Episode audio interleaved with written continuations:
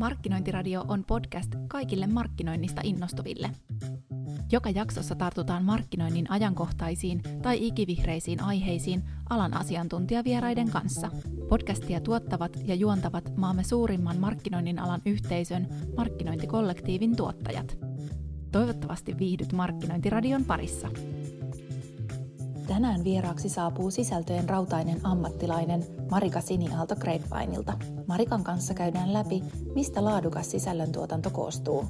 Marika kertoo myös, miksi näennäisesti yksinkertainen työ vaatii resursseja ja miksi vähemmän on usein enemmän ennemmin kuin että me päätetään, että me tehdään vaikka joka ikinen päivä somepostaus tai me tehdään kymmenen blogausta kuukaudessa, niin sieltä ihan ronskilla kädellä frekvenssia pois ja keskitytään niihin muutamaan, mihin meillä on aidosti oikeasti aikaa. Tehdään mieluummin vähemmän ja laadukkaasti. Tervetuloa Markkinointiradioon. Tänään meillä Markkinointikollektiivin puolelta äänessä olen minä, eli Roposen Liina, ja meillä on vieraana ihana Marika Siniaalto Grapevineilta, ja tänään me ollaan keskustelemassa sisällön tuotannosta ja kaikesta siitä, että mitä siinä pitää ottaa huomioon. Tervetuloa Marika. Kiitos, kiitos. Mukava tulla. Kerrohan lyhyesti itsestäsi ja mitä sä Grapevinella teet, niin saadaan vähän taustaa, että kuka täällä on mun kanssa juttelemassa. No joo, siis mähän on Grapevinein perustanut vuonna 2009 ja, ja tota noin, niin siitä nyt on tosiaan se 13 vuotta ja siinä ajassa on ehtinyt tapahtua aika paljon, eli alun perin on Grapevine perustettu sometoimistoksi oikeastaan vähän niin kuin sillä että keksikääpä tuonne Facebookiin jotain kivaa, tyylillä ja, ja tota noin, niin nyt sitten tässä 13 vuotta myöhemmin niin aika paljon muutakin tehdään kuin sitä Facebookia, eli digimarkkinointia ja markkinointiviestintää noin niin kuin ylipäätänsä ja sieltä sitten ihan sieltä strategiasta viimeiseen pilkun paikan toteutukseen saakka kanava riippumattomasti. Ja mä oon ollut tosiaan niin kuin toimarina viime vuoden syyskuuhun asti siellä ja, ja tota noin, niin se oli niinkaan kiva, kunnes sitten yritys kasvoi sen verran isoksi, että, että tota, hallinnolliset hommat ikään kuin ajoivat kaiken muun ohi. Nekin on pakko tehdä ja ne on tärkeitä yritystoiminnassa, mutta mä oon kuitenkin alun perin halunnut olla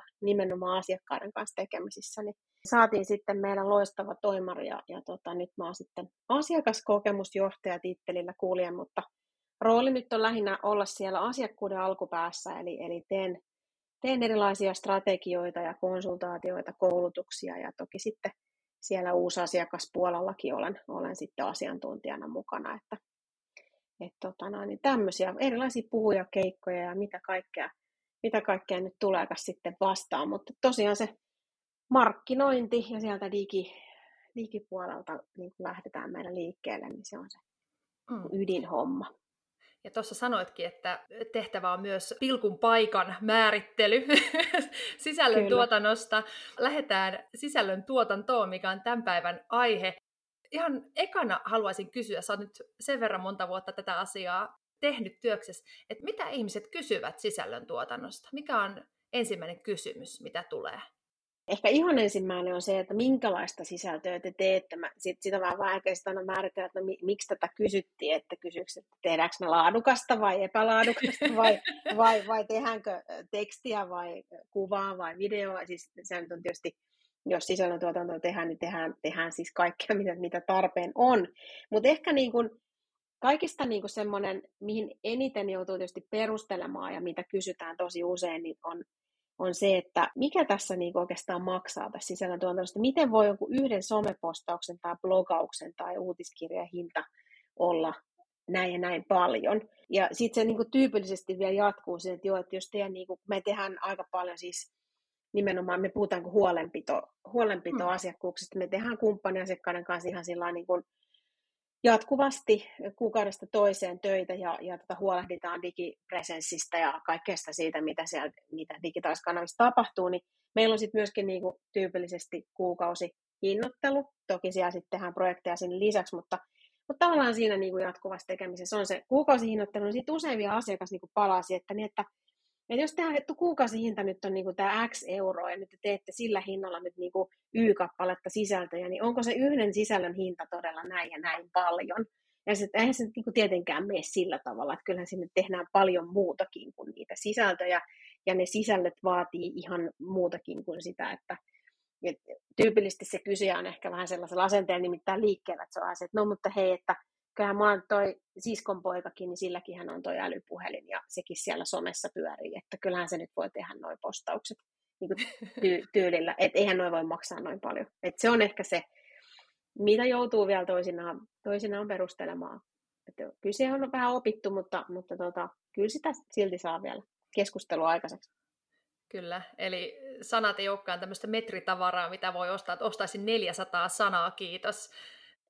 Joo, joo niin kauan kuin meillä on käännöstoimisto, niin niin kauan, niin kauan se, ei, se ei mene sille, että käännöstoimisto pystyy hinnoittelemaan jollain tavalla niin kuin merkkimäärä tai Kyllä. jotakin. Toki siinäkin tulee mm. vähän sitten, onko se erikoistoimialaa, mutta, mutta joo, siis se, se, on, se on jännä, miten se ajatellaan jotenkin, jotenkin tota noin, että esimerkiksi vaikka joku verkkosivun tekeminen tai vaikka Google-mainonta, niin se on jotenkin niin mystistä salatiedettä, että siitä ei niin osata ajatella, että, että onko se tosiaan ton hintasta, koska se vaatii tiettyä osaamista, mutta niinhän se sisällöntuotantokin vaatii.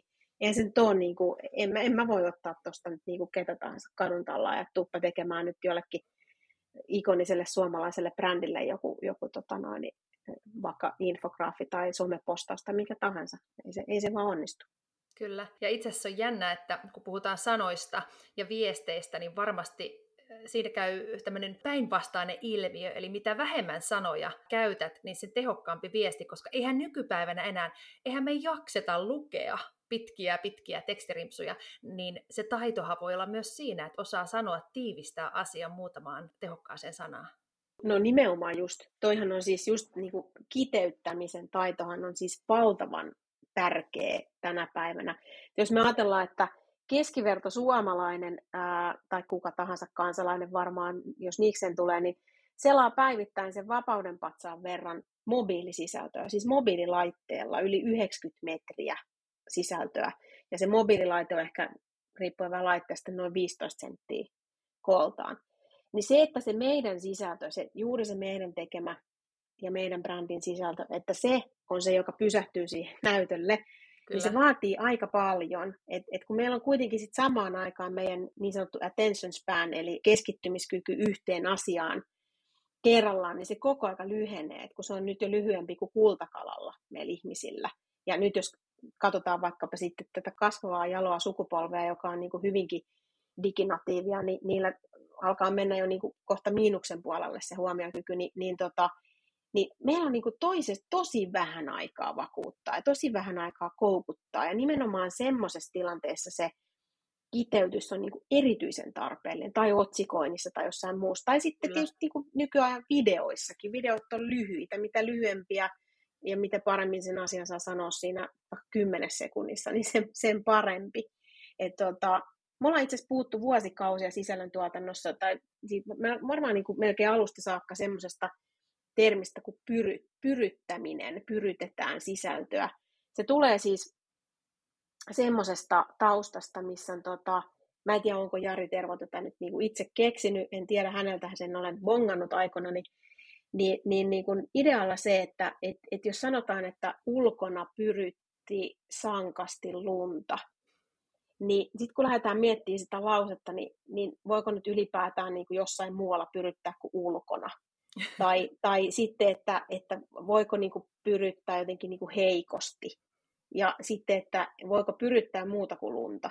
Niin käytännössä se tiivistyy sanaan pyrytti. Eli neljästä sanasta kolme oli turhia. Niin tämä on itse asiassa niin kuin iso taito, todella. Moni pystyy tekemään pitkää tekstiä, ei, moni ei pysty, tai kaikki ei pysty tekemään sitä tosi mielenkiintoisesti, mutta moni pystyy tekemään pitkää tekstiä, mutta sitten nimenomaan se kiteytys on, se on, se on semmoinen, mikä ei ole ihan kaikkea juttu. Toinen asia, mikä tulee näistä sanavalinnoista mieleen, on se, että niissä on myös aika, aika paljon tämmöisiä konnotaatioita ja merkityksiä ja, ja se, että sä voit muutamalla väärällä sanavalinnalla niin aiheuttaa isonkin my, tämmöisen niin kuin, tekkö, myllerryksen. E, ja itse ainakin olen huomannut, huomannut sen, että tietty, tietyt sanat, niin vaikka sä et tarkoita niille mitään, niin ne aiheuttaa aika paljon tunteita. Miten paljon tällaisia joutuu sisällöntuotannossa miettimään? No itse asiassa aika paljon. Tietenkin riippuu tosi paljon toimialasta. Että jos me tehdään nyt vaikka jotakin yritys tuottaa vaikka tai jalo, jalometa tai jotain kupariputkea, niin se ei ehkä nyt niin ole just niin konnotaatio herkkää, mutta, mutta tota, eh, mutta mut siinäkin on tar- tarkkaa taas sitten, itse asiassa kyllä se, kyllä se lopulta on, jos ruvetaan miettimään, niin kun se loppuasiakas on kuitenkin todennäköisesti hyvinkin tietoinen siitä, että, että mitä se etsii, ja jos me puhutaan niin kuin, tavallaan sellaisilla termeillä, joka ei luo meille yhtään uskottavuutta, kautta, että se näkee, että sen on joku semmoinen tehnyt, joka ei tiedä asiasta mitään, niin se voi olla ostamisen este. Hmm. Ja, ja tota, sitten toisaalta toinen ääripää on, että me puhutaan liian monimutkaisesti. Ajatellaan nyt vaikka jotain terveydenhuoltoa tai, tai vaikka äh, ihminen on vaikka rakentamassa taloa eikä niin kuin ymmärrä siitä mitään, ostamassa talopakettia vaikkapa niin jos me ollaan niin kuin liian, liian niin kuin jotenkin sitä omaa alan jargonia, niin se on taas luontaan työtävää ja voi olla ostamisen. Ja sitten on tietysti ihan sellaisia niin kuin kulttuuriin tai johonkin murteeseen liittyviä asioita.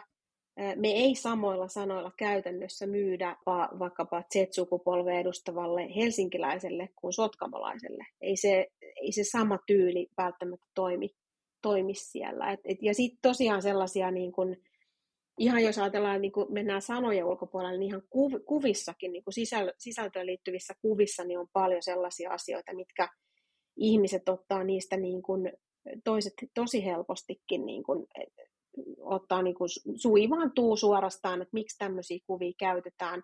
Esimerkkinä vaikka lemmikki, lemmikki tota, liiketoiminnassa, niin no toki Kennelliitto on kieltänyt lyttynokkasten koirien kuvien käytön, mutta kaikki ei sitä ymmärrä ja se voi liittyä vaikka, mä voin vaikka markkinoida matkapuhelinta, jossa on joku söpö koira siinä puhelimen kanssa ja sitten mä en tiedä sitä, että et, et, et, niin kuin lyttynokkasia ei, koiria ei saisi kuvituksia laittaa, niin ne on oikeasti sellaisia, että nämä pitää tietää. Ei, jos ei niitä tiedä, niin siellä voi olla isokin kriisin viestinnällinen tilanne sitten vastassa myöhemmin. Sanoit siitä, että erilaiset sanavalinnat kolahtaa eri tavalla helsinkiläisiin esimerkiksi tai sitten Sotkamossa, mutta myös varmastikin vaikka vanhempiin eri tavalla kuin sitten vaikka teini-ikäisiin, joita omat vanhemmat ärsyttävät, tai eri ammattikuntiin, niin miten sitten nämä sanavalinnat, kun puhutaan erilaista kohderyhmistä, miten ne vaikuttaa siihen sisällön tuotannon pohtimiseen ja strategiaan? No jos nyt oikeastaan lähdetään vielä yksi askel taaksepäin, että jos ajatellaan sitä niin kuin kohderyhmää itsessään. Me on niin totuttu siihen, että puhutaan kohderyhmistä ja, ja ne, on, ne on tärkeää miettiä mutta mä niin kuin vielä lähtisin, että kun me tehdään oikeasti vaikuttavaa sisältöä, niin mä lähtisin vieläkin syventämään sieltä kohderyhmistä niin sinne ostopersooniin, koska nyt jos me ajatellaan, että 35-45-vuotias nainen PK-seudulta vaikkapa versus boheemi, urbaani, sinkkunainen, joka harrastaa XYZ-asiaa ja innostuu näistä ja inhoaa näitä, niin, niin tota, sille kohderyhmälle eli sille tietylle segmentille sisällön tuottaminen on itse asiassa suhteellisen helppoa, mutta se, että osuuko se sisältö kehenkään tai, tai kuinka moneen se siitä osuu, niin se on sitten toinen juttu. Se on vähän semmoista niin kuin, ehkä kädenlämpöistä, geneeristä, joka ei sitten välttämättä tuota sitä tulosta, mitä me sieltä haetaan. Tietysti oletuksena, että meillä tavoite on niin kuin mietitty etukäteen, mitä me haetaan. Ja, ja tota noin, niin sitten taas kun me on mietitty ne ostopersonat tarkemmin, niin sen jälkeen meidän niin kuin sanavalinnat on paljon No, ne on tarkempia, mutta ne on myös helpompi tehdä, koska sitten kun me on mietitty se, että kuka se on se tyyppi ihan henkilönä, niin me osataan puhua sille henkilölle toivottavasti, siis taitava sisällöntuottaja tietysti osaa, ja, ja tota, osaa sen tonaliteetin valita, toki sekä niin kuin tekstisisällössä että kuvasisällössä, että miltä se, millainen se sävy on ja millaiset asiat koukuttaa, millaiset asiat jaksaa kiinnostaa, että mennään vielä siitä eteenpäin ja luetaan pidemmälle. Että ei se, ei se ihan yksioikainen asia, mutta joo, kyllä siis, että se on tärkeä se kohderyhmä kautta ostopersonat siellä taustalla. Että sitten, sitten osataan valita ne oikeat sanat. No jos siihen laitetaan vielä sitten tämmöinen pieni twisti, eli kanavat. Niin mm. mitä ne tuo? Koska sehän ei ole pelkästään se, että asiakkaana saattaa olla monenmoista ostopersonaa, mutta sitten vielä se, että he asioivat ja viettävät aikaansa aika monenmoissa eri kanavissa. Niin miten nämä eri kanavat mm. vaikuttaa sisällön tuotantoon?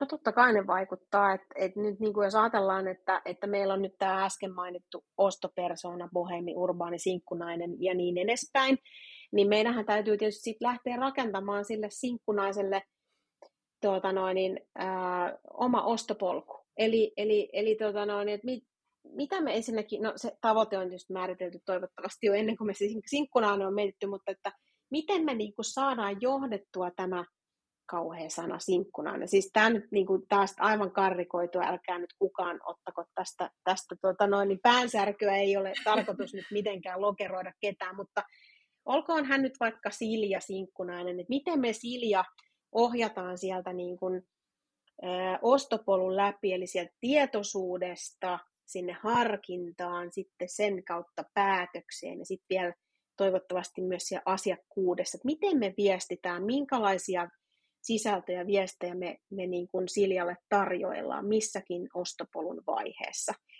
Ja kun me tämä on mietitty, niin sitten me päästään myös samalla miettimään sitä, että missä kanavissa se Silja on ja missä se liikkuu mahdollisesti, niin kuin onko ostopolun eri vaiheissa eri kanavia käytössä esimerkiksi.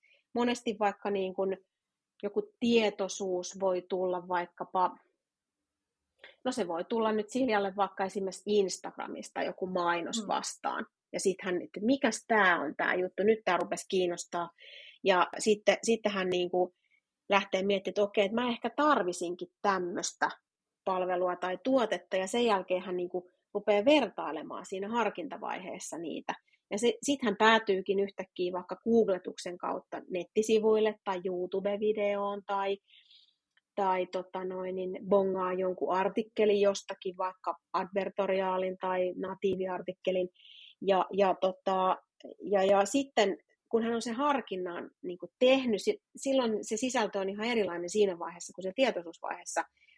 Ja, ja tota, sitten kun hän on sen harkinnan tehnyt, niin sen jälkeen meidän pitää vielä tukea siinä päätöksenteossa häntä. Ja sitten se voi olla sitten taas vaikka meidän verkkokaupassa tai missä se sitten kelläkin on. Ja sitten kun se Silja on meiltä ostanut sen asian, mitä me hänelle ollaan myymässä, niin sen jälkeen pitäisi vielä jatkaa sitä asiakassuudetta siellä asiakkuuden aikana, ja siellä taas viestit on ihan erilaisia, koska nythän hän jo tuntee sen tuotteen ja tietää, on ostanut sen.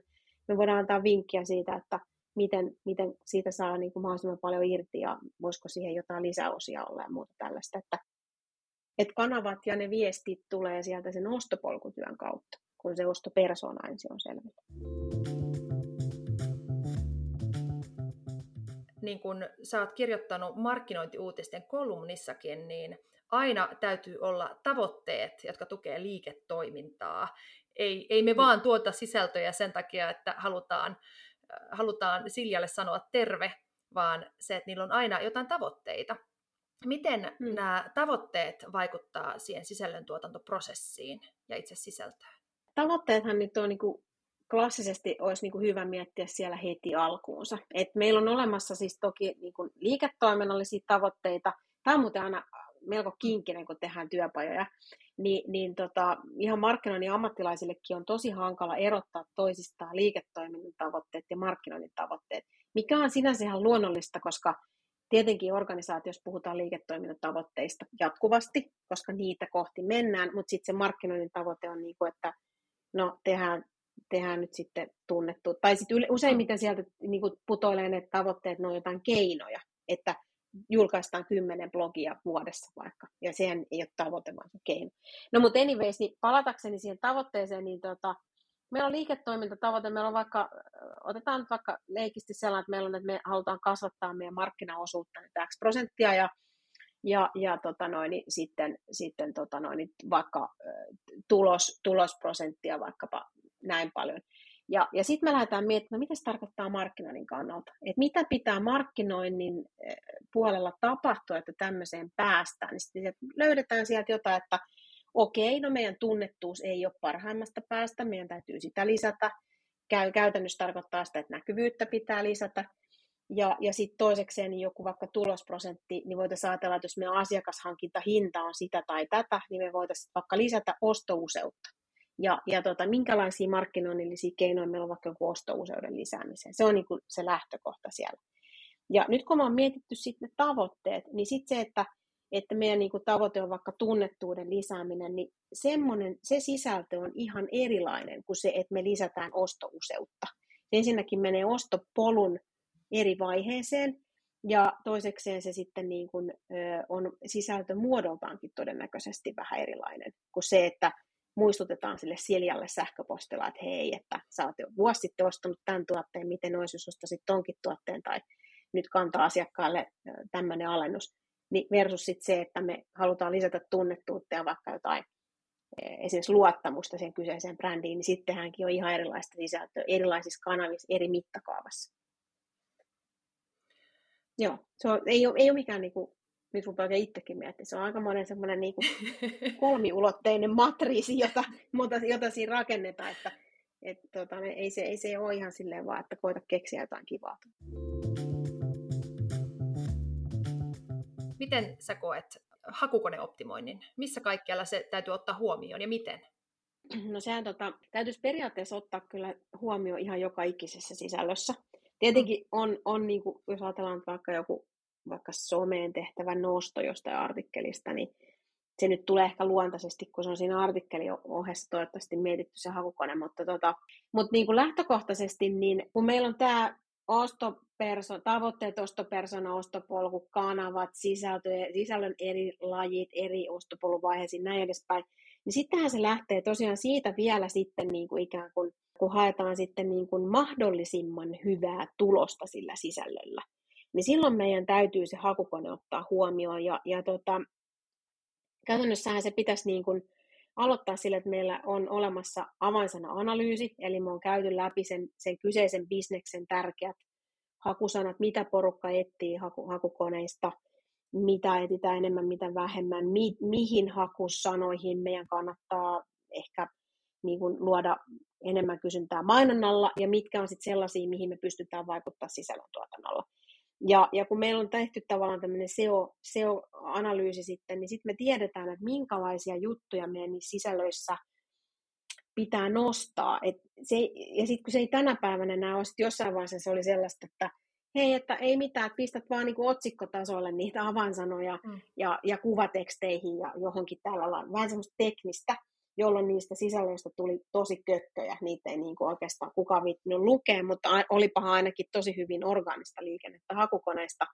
Niin nykyään se ei enää mene sillä tavalla, että tuo koko aika niin kuin hakukoneidenkin algoritmit viisastuu, niin sen täytyy olla sen sisällön hyvä, laadukas ja luon, niin kuin luonnollinen ja mukava kuluttaa, mutta silti se pitäisi vielä sisältää se se SEO siellä, eli ne avainsanat, mitä sitten, millä halutaan tulla löydetyksi. Eli, eli tota noin, niin sekin on niin kuin pidempi prosessi, että se rupeaa tuottaa tulosta, mutta se kannattaa ehdottomasti ottaa jo heti alkuvaiheessa huomioon, koska sitten kun se tehdään se, se tota noin, niin, ää, SEO-työ kunnolla siinä sisällöntuotannon ohessa, niin se, se sisältö niin kuin parhaimmillaan tuottaa kuin vuosikausiksi liikennettä meidän, meidän sivustolle esimerkiksi tai johonkin muuhun kanavaan. Et kun se on tehty hyvin, niin, niin tota, se, se on money well spent. Siinä on oikeasti, niin kun puhutaan tuhansista euroista säästöä, kun tehdään semmoinen niin hyvä sisältö hakukone optimoidusti, kun että me tehdään, räiskitään niin kuin hirveä määrä sisältöä, missä ei oikeastaan mietitty sitä asiaa ollenkaan, sitten mainostetaan niitä sen sijaan. Tästä päästiinkin hyvänä aasinsiltana ehkä siihen, että aina kun tehdään hyvää sisältöä minne tahansa, niin totta kai halutaan sille sisällölle myös näkyvyyttä. Miten sä itse budjetoisit, jos mietitään sitä, että sisällön tuotannon hinta ja sitten taas se, että sille saadaan näkyvyyttä? Tuossahan puhutaan just siitä, että meillä on ikään kuin työbudjetti ja mediabudjetti. Ja tota, se työbudjetti on kaikki tämä, mitä me on tässä niin kuin taustalla ja tähän mennessä 25 minuuttia puhuttu, eli, eli hyvinkin moninainen asia, eli monenlaisia taitoja vaatii. Sitten se mediabudjetti on taas oma osaamistaan, eli tavallaan sä voisi niinku asettaa semmoisen kysymyksen, että mitä hyötyä semmoisen sisällöllä on, jota kukaan ei näe. Hmm. Eli vaikka kuinka hyvin tehtäisiin hakukoneoptimointi, niin on tilanteita ja paikkoja. Ehdottomasti sitä mainontaa tarvitaan siihen niin kuin lisäksi. Ja oikeastaan mikä tahansa sisältö ansaitsee sen mainonnan, koska mi, mi, tosiaan miksi sitä tehdä, jos ei, sitä, niin kuin, jos ei siellä tavoiteta mahdollisimman paljon porukkaa. Miten se sitten budjetoinnillisesti menee, niin tämähän onkin sitten tänä päivänä semmoinen jännä juttu, että me ollaan totuttu mainonnassa tai niin kuin mainonnan näkökulmasta siihen, että useimmiten mediabudjetit on moninkertaisia verrattuna siihen työbudjettiin. Ja nyt sitten kun me tänä päivänä pyöritään enimmäkseen digipuolella, niin se on kellahtanut toisinpäin. Eli digipuolella puhutaan niin mediabudjeteistakin, niin parhaimmassa tapauksessa voidaan puhua vaikka satasista e, ja sitten muutamista tonneista. Toki siis sekin on rajaton, sinne voi tuupata ihan niin paljon rahaa kuin haluaa ja toki sillä saa jotain aikaiseksi, mutta se suhdeluku on erilainen kuin ennen. Eli työ on niin kuin suhteutettuna mediaan useimmiten arvokkaampaa, koska se media on digikanavissa, puhutaan vaikka, että sulla on vaikka 10 sentin klikkihinta tai maksat vaikka 5 euroa tuhannesta näytöstä tai jotain tällaista, niin ne on oikeasti aika pieniä ne rahat siellä, ja kun se mainontatyö optimointi tehdään kunnolla, niin sillä vaikka tonnin budjetillakin niin saadaan jo ihan valtava hyvä näkyvyys aikaiseksi. Ja onhan se tärkeää kuitenkin käyttää siihen sisällön tuotantoon, siihen panostaa, koska se on kaikkein pahin skenaariohan on se, että sisällön tuotannossa ollaan vähän menty sieltä, mistä aita on matalinta, mutta sitten laittaa sen mediabudjetti, että kaikki varmasti näkee sen epäonnistuneen, mm. missä ei ole mietitty, mietitty yhtään mm. loppuun, loppuun mitään, ja sillä pahimmissa tapauksissa aiheuttaa niitä kriisejä, kun siellä on käytetty väärä, vääriä sanoja ja, ja kuvat on väärät, niin se, että, että sinänsä kyllä on samaa mieltä, että, että sisällön tuotannon merkitys on aika, aika valtava. Joo, joo, ja siis se, että jotenkin se, tavallaan se, niin palaan hieman tuohon alkuun, missä, hmm. missä tämä kuvitteellinen asiakas sanoi, että joo, että no kyllä tuon siskon, siskon poikakin osaa tämän, kun silloin se älypuhelin, niin jotenkin on tullut semmoinen niin harhakuva siitä, että kun tehdään sisältöä, on se nyt sitten some tai mikä tahansa digikanava tai, tai oikeastaan mikä tahansa paikka nykyään, niin et, et kun kaikilla on älylaitteita ja härpäkkeitä ja systeemit, niin kuka tahansa voi sitä sisältöä tehdä. Ja sitten sit tavallaan se niin kuin, ei ajatella sitä, että tosiaan niin kuin, parhaimmillaan sisältö rakentaa brändiä. Se tekee mm. brändistä rakastettavan, jolloin se valinta siellä hyllyllä tai verkkokaupassa on helppo, kun mä tiedän, että mä haluan ostaa tota brändiä. Huonoimmillaan se sisältö huonontaa sitä brändimielikuvaa, eli dilutoi sitä brändiä. Ja sehän on niinku ihan karmea tilanne, että jos, jos tavallaan se meillä nyt on, leikitään, että meillä on vaikka 50 000 euron budjetti johonkin asiaan. Ja se, että me mietitään sitä, että laitetaanko me sitten 50 000 40 000 mediaan ja 10 000 työhön, koska se kuulostaa oikealta, kun näin on aina tehty, vai laitettaisiko me vaikka puolet ja puolet siihen sisältöön, sen, sen laatuun, ehkä määrään, vähän enemmän panoksia ja pikkusen vähemmän mediaan ja optimoidaan se budjetti tosi hyvin. Niin, no, kyllä se todennäköisesti se lopputulos on parempi siellä, siellä tuota jälkimmäisessä vaihtoehdossa. Et varsinkin jos se ensimmäinen vaihtoehto on se, että ok, meillä on 10 tonni työbudjetti, 40 tonnia media, mutta tuolla 10 tonnilla me ei oikein niin kuin, ei vaan yksinkertaisesti niin kuin pysty tuottaa ainakaan hirveätä määrää ja tosi laadukasta sisältöä, niin sitten se on sillä vähän niin kuin tehty siellä sit niin kuin sillä heikommalla kädellä ja, ja sitten se lopputulos on sen mukainen. Ja silloin me ollaan kaadettu käytännössä myöskin se mediaraha vähän niin kuin kankkulan kaivo. Kyllä, kyllä. Ja parhaimmillaan loistavat, oivaltavat sisällöt, niin nehän lähtee elämään omaa elämäänsä nykypäivän mm. ä, sosiaalisessa mediassa. Eli itsekin olen jakanut mainoksia, ä, rekryilmoituksia, koska ne on ollut niin jotenkin hyvää sisältöä ja viihdy, mm. viihdyttävää sisältöä, mutta jotenkin semmoista, että halunnut jakaa, jakaa ystäville, niin se, että parhaimmillaan se hyvä sisältö itsessään tekee sen työn Kyllä, niin kuin nimenomaan. Että se, että se idea tämäkin on tämmöinen klassikko, mitä varmaan mainostoimistot taistelee jatkuvasti sen kanssa, mutta että se, että idea ja konsepti, että vaikka se tavallaan sille asiantuntijalle tulee niin kuin siinä niin kuin kuvannollisesti sormia näpäyttämällä, niin sehän silti vaatii sen, että sulla on sellainen niin kyky luoda sellaisia ideoita, jotka toimii. Ja, ja tosiaan se, että voi olla, että sä et tarvitse mediarahaa ollenkaan, että sä, sä oot vaan niin kuin kerta kaikkiaan tehnyt niin, niin, niin kuin oivaltavan sisällön, ja, ja tota, se lähtee sitä kautta sitten leviämään, ja, ja tota, tokihan sitä kannattaa siinä kohtaa sitten boostata, ehkä myös riippuu vähän mikä se keissi on, mutta että jos pystyy, niin luontaisesti boostaamaan sitä vähän niin kuin pienellä mediabudjetilla, niin tosi hyvä, se kannattaa aina, mutta, mutta tota noin, niin kyllä se on ihan totta, että et ihmiset arvostaa tässä sisältötulvassa, sisältöähkyssä niitä loistavia sisältöjä, mitkä on herättänyt jonkun tunteen tai jollain tavalla liikauttanut jotakin. Ja vaikkei se liittyisi mun alaan tai mun elämään mitenkään, niin mä silti saatan jakaa sen eteenpäin, koska se nyt vaan on niin kekseliäs ja hyvä. Että tota, kyllä, se, kyllä se tosiaan on niin kuin sä sanoit, että ei se välttämättä tarvitse aina ehkä ollenkaan sitä sitä mediaa, mutta ehkä sekin on aina kuitenkin hyvä olla siellä keinovalikoimassa. Me ollaan tämän keskustelun aikana luotu aikamoinen häkkyrä, väkkyrä sisällöntuotannon y- ympärille, mitä kaikkea siinä pitää ottaa huomioon. Jos sä lähtisit niin kiteyttämään, niin mikä voisi olla semmoinen, semmoinen kaikkein tärkein juttu, mikä täytyy muistaa? Mun ehkä pakko sanoa kolme tärkeintä asiaa tähän, ah, koska sano. mä en pysty, joo, joo, mä en nyt osaa tätä pyryttää niin hyvin, että mä voisin sanoa. Tämmöisiä vähän niin kuin mitä mummo aikanaan sanoi, että hyvin suunniteltu on puoliksi tehty, niin se on aika hyvä, hyvä tota noin, niin, äh, sanonta tähänkin, koska äh, faktisesti, niin vaikka se tuntuu siltä, että eihän tämä etene mihinkään, kun tässä nyt vaan tehdään strategiaa ja suunnitellaan ja mietitään, niin sitten kun se pohja on kunnossa, niin sen jälkeen se sisällön tekeminen ammattilaiselle on ihan suhteellisen helppoa. Ja siis myös tuloksekasta. No sitten, sitten tota noin, niin toinen sellainen kulunut sanonta, vähemmän on enemmän, niin se sopii myös tähän, koska